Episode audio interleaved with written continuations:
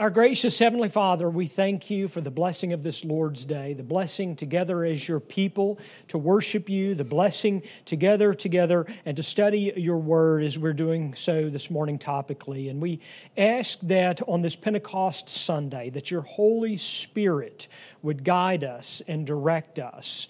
We ask that you would open our spiritual eyes that we may see the truth of your word today. And we pray that we would not merely be students of your word, but also doers of your word. We pray this in Jesus' name. Amen.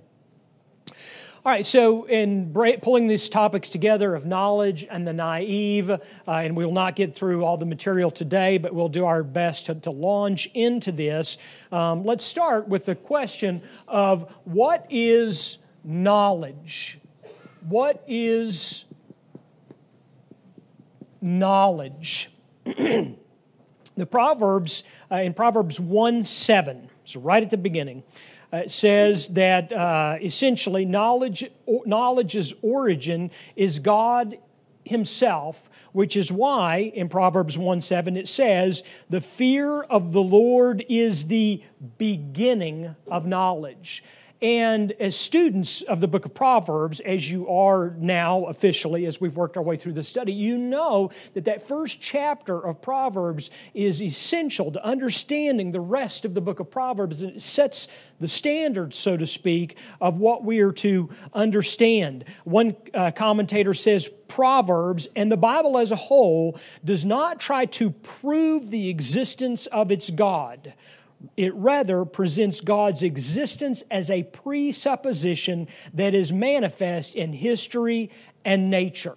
In other words, in Incidentally, and, and I don't want to chase this rabbit too far, uh, but I, I, do realize that there are, are some uh, pastors, even in our own denomination, uh, that will spend quite a bit of time on the topic of, of trying to prove God's existence and to argue and advocate that there is a God, so forth and so on. You've probably picked up by now that I just don't waste a whole lot of time with that. Um, not that I, I don't believe there's a God, clearly I do. Um, but two things. Number one, statistically, so I'm stepping outside the Bible just a second. Statistically, we're told that there is such a small number of atheists in the world that it's almost not worth discussing. Uh, there's just a remarkably small number. Now, moving beyond that, who people in general think God is, is another story indeed. But, but I subscribe to the historic uh, Reformed tradition of, and this is not carried over exclusively, but by a presuppositional understanding that, that I believe that inherently everyone believes that there is a God, even the atheist. And so we'll just move on. Shall we not? There's a God. But the Proverbs then brings that presuppositional understanding to us and says, but there is something that we need to note about knowledge. And knowledge, understanding that there is a God, flows from a right understanding and a right response to God. Um, some of the, the old Presbyterians would refer to this in the sense of that we are to have a reverence and an awe an awe in the sense of awesome, an awe of God, a reverence of, of God. And that right reverence and that right uh, awe of God is the very beginning of what knowledge is. So, when we ask the question, this is where I was going with all of that. When we ask the question, so what is knowledge? We need to make sure that we don't try to answer that question from a worldly perspective. And here's why because God Himself is the origin of knowledge. So we look not to the world's definition of knowledge, but we look to, and you might think I was getting ready to say the Bible's definition of knowledge, but I'm not even going to say that. We look to who God is. God is the origin of knowledge. And so we can understand better what knowledge is, and we can grow in our knowledge by looking to who God is and to understand who God is. So, knowledge is defined by who God is, but also the Proverbs tells us that knowledge is defined by what God says.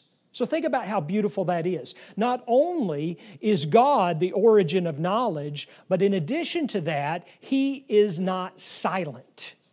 He is not a God who we wish we knew who He is and what He thinks and what He says. But in Proverbs chapter 8, starting in verse 8, it says, All the words of my mouth are righteous. Now, pause there for just a second. You students of Proverbs, you will know that what I'm getting ready to read to you is the section of Proverbs where wisdom personified is speaking, right? However, also, as good students of the Word, you know that God is wisdom. Ergo, we can look and equate the two as the same. All the words of my mouth, wisdom, God says, are righteous. There is nothing twisted or crooked in them. They are all straight to him who understands, and right to those who find knowledge. Take my instruction instead of silver, and knowledge rather than choice gold. For wisdom is better than jewels, and all that you may desire cannot compare with her. I, wisdom, dwell with prudence, and I find knowledge and, and discretion. So there are a lot of, of words there, and we're going to talk about uh, synonyms in just a, a, minute. But the, the main point there is in Proverbs chapter 8, verses 8 through 12, we're told not only is God the origin of knowledge, so also He, uh, His Word tells us what knowledge, what defines knowledge, but also we are told that knowledge is defined by what God does. So, who God is, what God says, what God does. Those are three ways, if you're taking notes, to remember how do we define knowledge. We define knowledge by who God is, what God says, and what God does. And I'm drawing from Proverbs 3, verses 19 through 20 here. the Lord by wisdom founded the earth. By understanding, he established the heavens. By his knowledge, the deeps broke open, and the clouds dropped down the dew all of that in this sort of pastoral reflection on creation is also telling.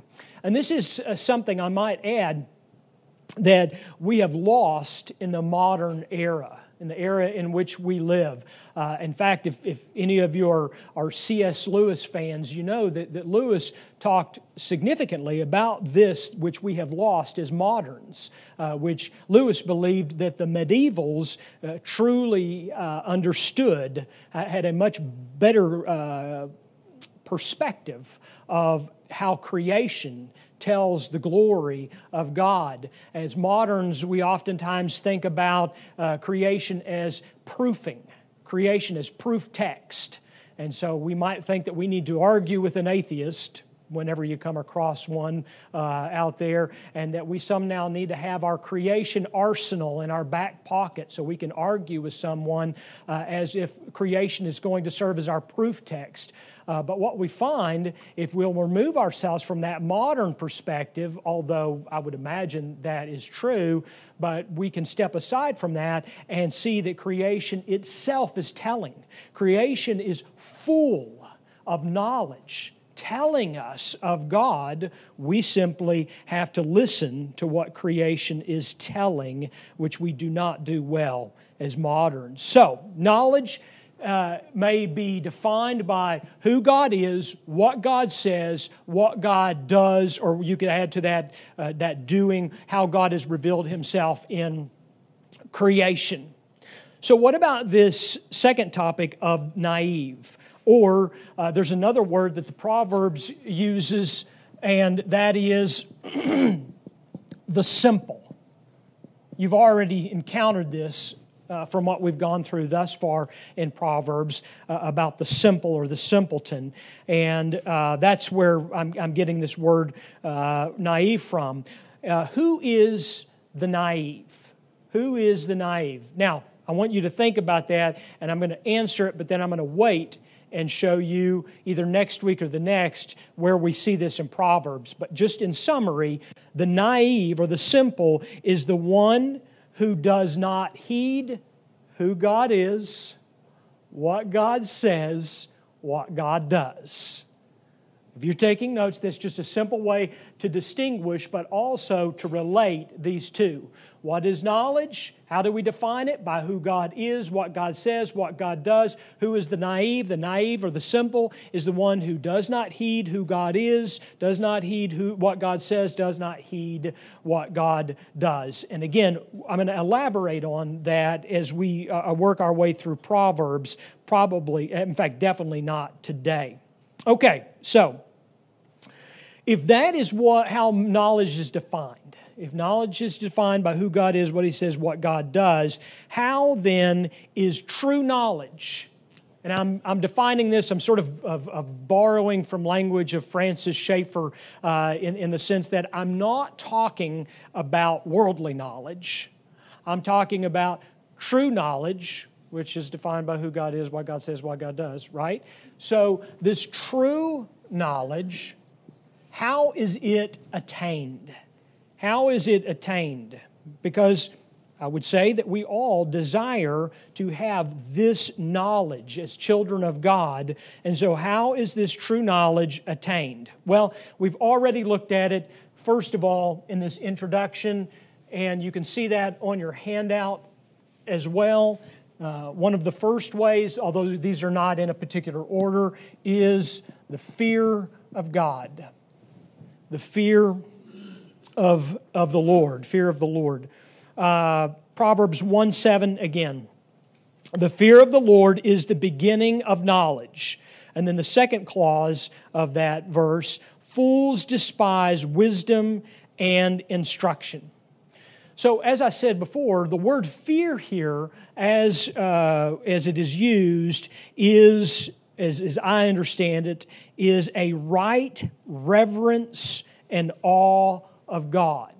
Again, as I'm sure that you know, it is not referring to some sort of fear as if we don't want to know God, as if we don't want to be uh, associated with or with God, as if He is a scary person. That's not that kind of fear.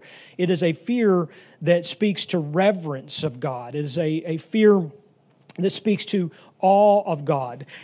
But also within this, there's the implication of a proper attitude and relationship to God and a complete dependence. And if you think about it this way, if we don't have a right relationship with God, then we should be, in that other sense of the word fear, scared of Him. Isn't that right? You hear the, the stories of Jonathan Edwards preaching in the Great uh, Awakening, and that people would be so gripped by the fear of God that their bodies would just tremble and they would fall on the ground trembling by virtue of the Holy Spirit working and convincing them of this, of this fear of God. So if someone doesn't have a right relationship with God, then in that sense, there should be not a relational fear, reverence, and awe. They should indeed be fearful of our awesome God. But also, a proper attitude and a complete dependence. To fear God denotes that I have a right understanding of who He is, right? If I understand that God is God, that He is who He says He is, then this should affect how I think, but also should act, should affect how I depend upon Him. And we think about this in the sense of the sovereignty of God and prayer and other sorts of spiritual disciplines uh, that fall into line with this. The other thing to note here, and this is just a, a, uh, a, a literary note, um, we need to be careful in when we're studying the Proverbs that uh, we need to we need to understand our terms, but we need to make sure that we don't fall too heavily into defining terms in a poetic structure. And here's what I mean in terms of pitting one another against uh, things against one another. There are times that the sage will use the word knowledge to mean wisdom. And there are times that the sage will use the word discretion to mean understanding. And there are times that the sage will use knowledge to mean understanding and so on. What I'm getting at here is this, and this is, this is also very, very hard for us as moderns, because what we want is when we go start on the Proverbs, we want a glossary, don't we? We want a glossary in the back, so, and I'm a, you know, I'm a dictionary guy. So I'm reading a, a, a something, a, a, book, and I come across it, and I, I, don't know what that word is, and so I want to get my dictionary. I want to look it up, and I want to better understand it. Aha, that helps me better understand it. And but that, that is a very modern way of looking at the proverbs. And I'm not saying that we don't need to understand what our terms mean, but we do need to be careful that we don't let the definition of term force its way into the poetry you got to understand. And if, if the word poetry bothers you, you're just going to have to get over it. You just have to embrace it. The Proverbs is poetry. You got to understand the genre of this literature. You have to be faithful to read it in the genre that it is. Because my point is, is that when it says that the fear of the Lord is the beginning of knowledge, guess what its synonym is? Wisdom and understanding and discretion. In other words, what the poet is doing there is he is building a case against the fool, which comes in the second clause, by using that word knowledge, but in order to convey the truth that he is implying in the first clause, you got to understand it's a synonym. A synonym for all of these other words. And the reason why we know this to be true is because scholars who have studied the use of the words in Proverbs have been able to discern that oftentimes the sage will take those words and will mean different things with them in order to play off of the parallel within the proverb. I hope I didn't lose you there, but if you're still with me, Proverbs 9:10. The fear of the Lord is the beginning of wisdom. And again, uh, from a modern perspective, we would go, huh? The scripture's contradicting itself, isn't it? Because he just defined the fear of the Lord as the beginning of knowledge. Now he's saying it's wisdom. and the knowledge of the Holy One is insight. Proverbs 9:10. Or Proverbs 30, starting in verse 1.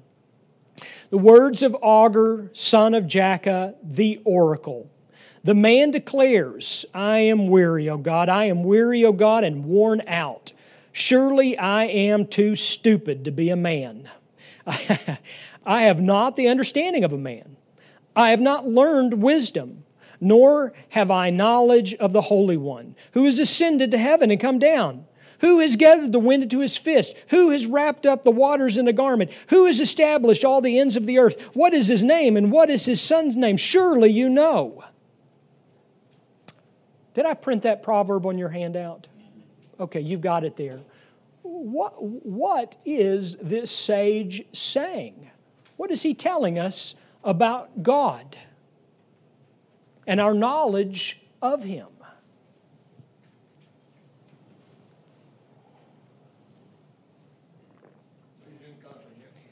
It's incomprehensible, right? I mean, those are the questions there. They're rhetorical questions, aren't they? Who, who knows this, right? I mean, we're, we're thinking about Job here, for example, who, who goes all through that he does, and then God asks him, in, in essence, who do you think you are? Stand ready, my man, because I'm getting ready to lay it on you. And I'm going to show you, you know nothing. Right? And, and to a certain extent, we think about this in terms of worldly knowledge. Um, has anyone gained a complete and comprehensive understanding of worldly knowledge? No. No, I just, we, we learn something, and, and it's, it's one of those things in, in, in the, the odd uh, area of specificity you know, I mean, I, I looked at it and, and, I'm looking straight down at an eye surgeon, and I think he would probably tell me is that I learned all of this, and then the more I learned, the more I, I didn't know, right? And, and for those of us that have pursued uh, advanced education, we thought there would be this point where we get to where we would know something, and then we get there and we cry out like St. Augustine, Oh, the depth, oh my God, the depth. You know, it's just the more that I learn, and this is most certainly the case with God. The more that we learn of Him, the more that we don't realize, well, I mean, we realize what we really don't know, right? But this also, and there's a positive to this, this also leads us back to the Word of God. Because think about it. If we realize God is incomprehensible, there is so much that I don't know. My finite mind, as, as, as the sage says here, is I don't even have like the decent understanding of an average man.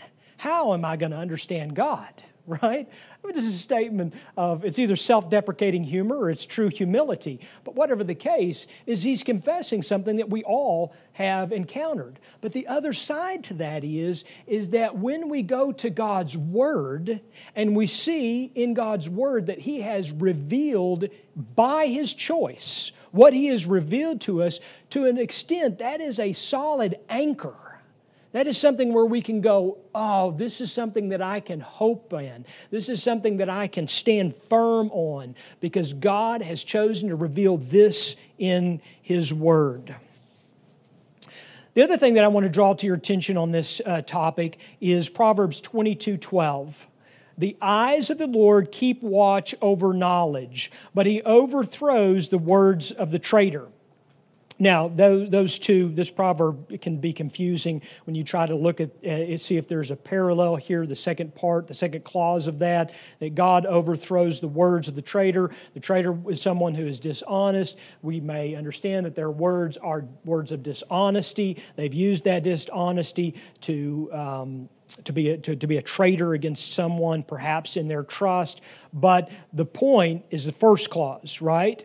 The eyes of the Lord keep watch over knowledge. What does that mean? What does it mean? So, first of all, we have the, the, the metaphor of, of God's eyes. So, that metaphor tells us that God is, is watching. Uh, it also can carry the connotation of He's keeping. But what does the rest of that mean? The eyes of the Lord keep watch over knowledge.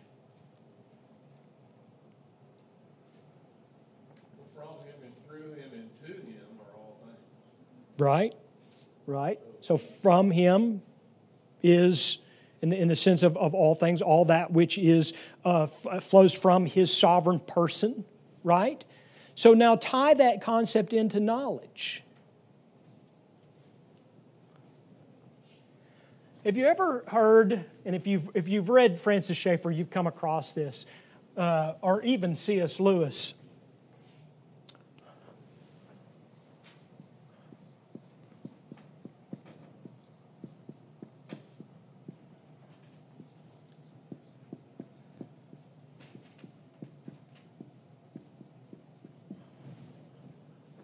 You heard this before? So Schaeffer made the distinction of truth and true truth. And he would use that in, in his writing or his in lectures.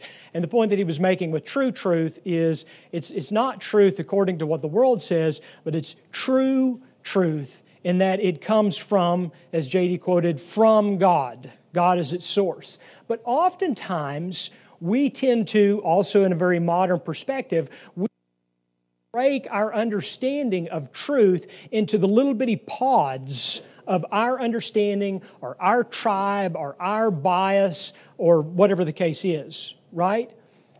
So, if there is true truth, and if God, everything flows from Him, then what does it tell us about true truth? It's, it's God's truth which means that, and this is for any of you that have ever studied C.S. Lewis's The Abolition of Man, which is not an easy read, uh, but worth the effort. In fact, there is, this is, a, I guess, a brief commercial. Um, there is a new critical edition out in which Michael Ward, um, who I've met. He came to Fort Smith. Michael Ward is a Lewis scholar, and he has done a critical edition, uh, I think it was just published this year, 2022, on the abolition of man, in which he footnotes to help you walk through all of Lewis's references in, in that difficult work. But what Lewis gets at in, in that work is, is that when we see truth in some foreign religion that is anti Christ, anti God, and yet we see within that foreign religion that, and I'll make this up, that there is a recognition of one man and one woman in covenant together in marriage for life. And as moderns, we tend to think, well, they're, they're pagan heathen. Everything is false because they're bound and destined for hell, I can't trust anything they say. And Lewis goes, I'm not, I'm not buying that. That sounds like one of those other modern wackos that we're into. Because what Lewis argues is, is that if it's true, if it's truth, then all truth is God's truth. And the, the point that the Proverbs is making here the eyes of the Lord keep watch over knowledge, meaning that does knowledge ever change? Is knowledge ever relative? God's knowledge. It's never, is it? I mean, the knowledge of God is the same today in June of 2022 as it was on the day of creation when he spoke creation into existence. It has never changed. It is not relative, it does not shift by the cultural winds. And so, if knowledge then is related to truth, then we can understand that truth never changes. Truth is always true. Even if we see it in the most unlikely of places, even if we see it in the most unlikely of scenarios, this is a way in which we see that God's watch his watch over knowledge is trustworthy. We can know that when we understand things according to God's knowledge, we can know that they will not change. Number two, we are to have not only a fear for God in attaining this knowledge, but also we are to have a love for it. A love for knowledge. Proverbs 1, starting in verse 28. Then they will call upon me, but I will not answer. They will seek me diligently, but will not find me, because they hated knowledge and did not choose the fear of the Lord. Now, we could have used that in the previous uh, example, but I wanted to tie this in. I'm looking at it from a reverse perspective because they hated knowledge. So, who, who hates knowledge? Who is this talking about? Who is this hater of knowledge?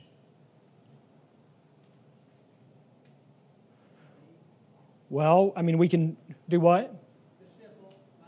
Yeah, yeah. Yeah, we, it's, it's, we can see by virtue of our definition of who the naive or the simple are. So it's someone uh, that is not able to find God. It's someone that God is not answering to them, not revealing to them by virtue of His Word. Uh, it's someone who hates knowledge, again, by virtue of our definition, who God has revealed Himself, what He has said, what He has done. So they, they hate this knowledge and they did not choose the fear of the Lord. All of this is telling us something about a negative uh, perspective about the simpleton, about the naive, but it's also in reverse telling us something about us is that we're to be a people who love the knowledge of God. We're to people who love the knowledge of God. And if the knowledge of God is gained by who He is, what He says, and what He, is, what he does, then we should be lovers of what? Well, lovers of, of who God is, lovers of what God says, lovers of what God does. And you think about this in your, your own life. Especially, I think about anyone uh, that is here that came to faith later in life, and when you perhaps read the Bible prior to conversion and after, how, how it just seemed as if Scripture came alive and you saw it in, in a brand new way. Uh, and of course, many of us have experienced that as well as the Holy Spirit has matured us and as we've grown in our, our sanctification, as we look to God's Word and we just find it richer and richer. But so also seeing the world through the lens of God, seeing it, or through the love of God, seeing what God has done, what He is doing, and loving Him for it. So, a fear of God helps us in attaining this knowledge of God. A love of God's knowledge helps us. And then, thirdly, a pursuit. And what's implied in this pursuit is an acquisition. In other, in other, words, it's not an endless pursuit, but it's a pursuit and acquisition of knowledge. Look at Proverbs 2 with me. If you seek it like silver and search for it as for hidden treasures, then you will understand the fear of the Lord and find the knowledge of God. For the Lord gives wisdom, from his mouth come knowledge and understanding. And again, we can see those different words playing off of one another. But the main thing that I want you to look at here uh, is uh, what is what do we learn about this person? This person who has benefited from the fear of the Lord and gaining of knowledge and so forth. What, what, do, we, what do we see about their, what's characteristic about them? Wise. They're wise. What else?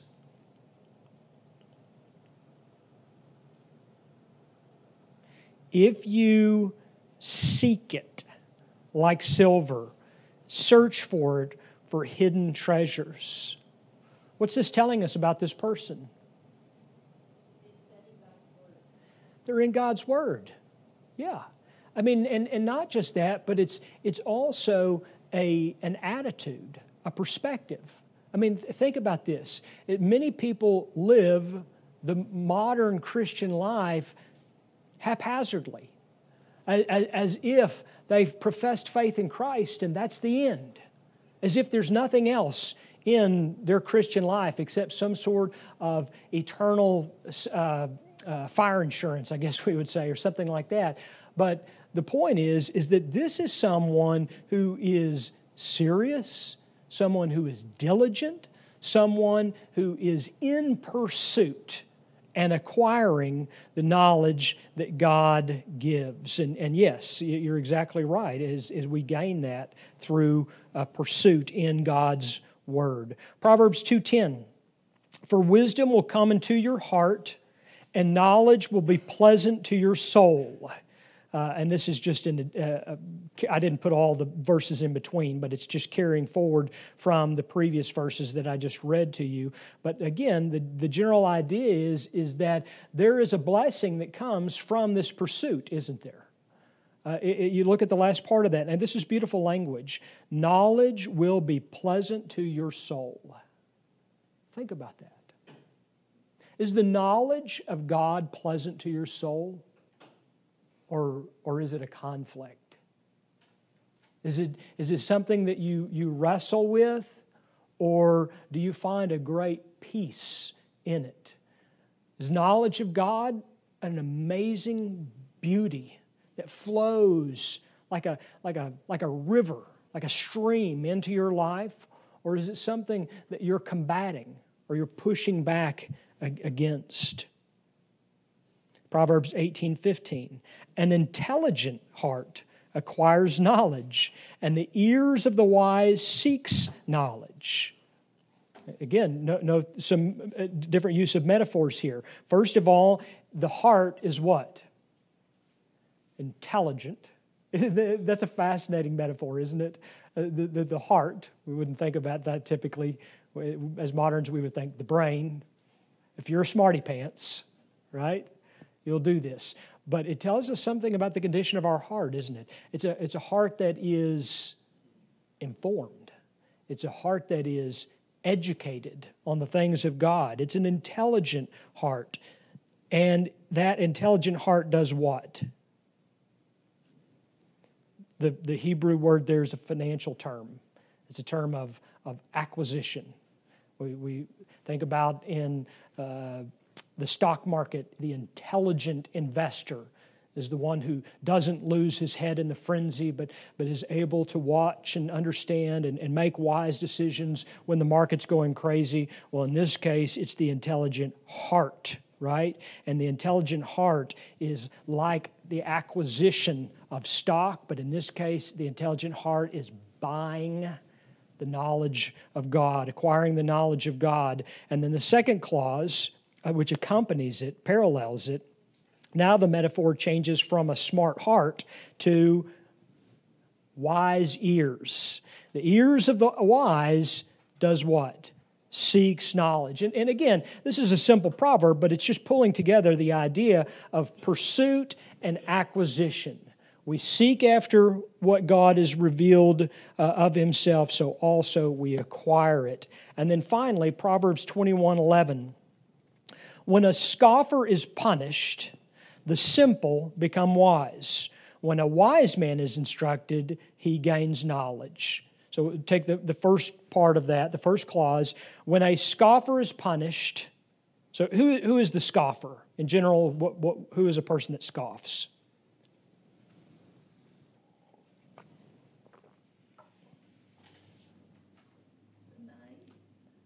Okay, it could be someone who, who is naive, that's simple, but the, the scoffing implies what? Yeah, and, and even uh, sort of a rebellion, right? I mean, a, sc- a, scoffing is, is a revolt, it's a rebellion against God. Oftentimes we, we, we think about it in terms of expression, like, pah, that's, that's, that's ridiculous. I don't, I don't believe that, that, that Bible stuff that it says about whatever the topic is, right? This is a scoffer. And then the second part of it is when a scoffer is punished, so the one who has, has revolted, rebelled against God is punished. We don't know what the punishment is. The implication is, is that it was right and it was just.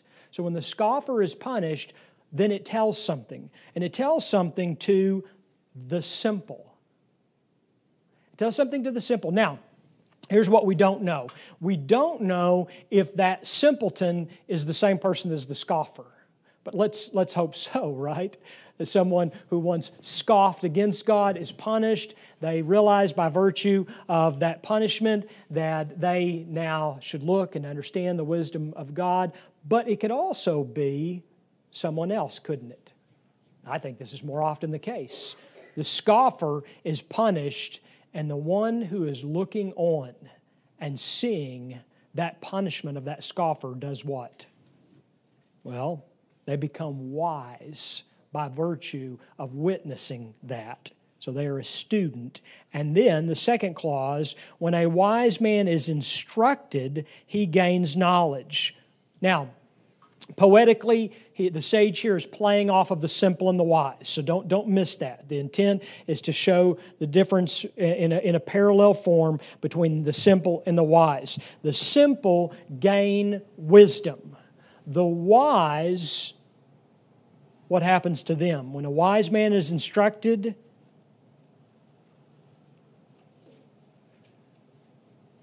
He gains knowledge. He, he understands more. He grows in his understanding of God. His wisdom increases, we might say here.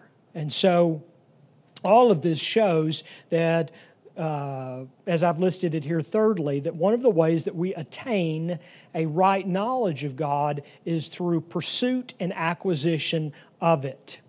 And then finally, at least, uh, no, not finally, fourthly, we're almost out of time.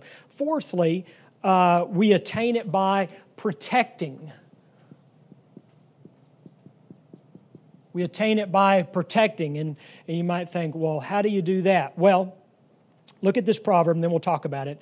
My son, be attentive to my wisdom, incline your ear to my understanding, that you may keep discretion and your lips may guard knowledge. Now, for sake of time, I just want you to look at the last clause of that.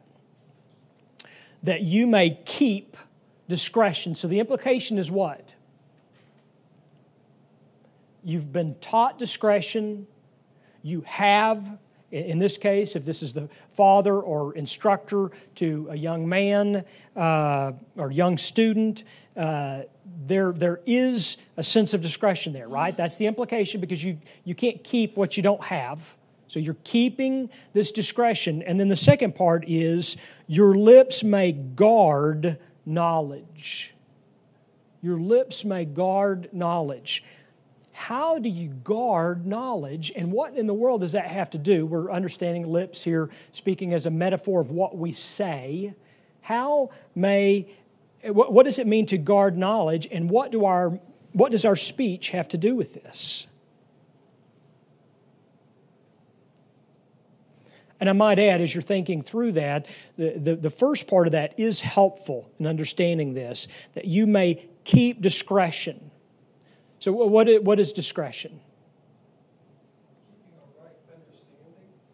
Yeah, and it's application of it right. To, to be, to be discreet is to control oneself according to the wisdom that one has been given from God, we might say.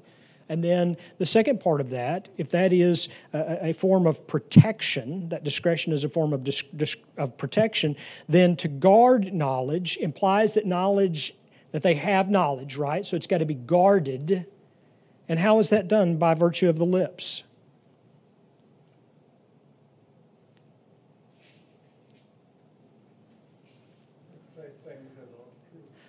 Yeah. How many, how many of us, will just everybody raise your hand before I ask this question? Because I just want to, I don't want any liars. How many of us have said things that we regret that we have said? How many of us have said things that were absolutely wrong? How many of us have said things that were not in keeping with the true knowledge of God? Let, shall I go on or let us out of our agony and pain here, right? We, we know this to be true, but so also part of a right discretion is to keep, to hold my tongue and what I say and to guard that knowledge that I have, and we're going to see this in other Proverbs as well, is that there are many times for us uh, not to just rush out and tell everything that we know, right? Uh, oftentimes, uh, their, their part of discretion is not saying what just rushed into our mind. In fact, that is part of discretion, isn't it? Thinking, well, you know, I could say this, but I'm definitely not. I'm going to maintain discretion. And Proverbs 14, 6 and 7 says, A scoffer seeks wisdom in vain, but knowledge is easy for a man of understanding. Leave the presence of a fool, for they do not meet words of knowledge. And that, again, that's that, that idea is that there are times for us to speak. But, for example, in the presence of a fool, it's often best to shut your mouth, right? Because we also want to guard, we want to protect the knowledge that has, God has given us and not waste it on those who are not willing or able to receive them. All right, quickly because you know what I actually not quickly the last one we'll come back to this next week but lastly is we are to store knowledge and you can just imagine where I'm going with this since you all know me well uh, the idea of storing knowledge and how that applies to the Word of God. So we'll come back to this next week. Uh, but in general, we attain knowledge. Uh, the knowledge of God by fearing the Lord, loving knowledge, pursuing knowledge, protecting knowledge, storing knowledge. Let me pray for us. Our gracious God in heaven, uh, we are a people who desire to uh, know you and to know your truth. And so we pray that we would be a people who indeed fear you, and we would be a people who indeed seek to know you and to know what you have said to us in your word and to uh, understand and perceive rightly uh, what you have done and what you are doing. And so we pray that you would make us a people of godly knowledge that we would not be the naive, that we would not be the simpleton, but that we would be a people who are rooted and grounded in your true truth. And we pray that you would prepare, prepare our hearts for worship today. We pray in Jesus' name. Amen.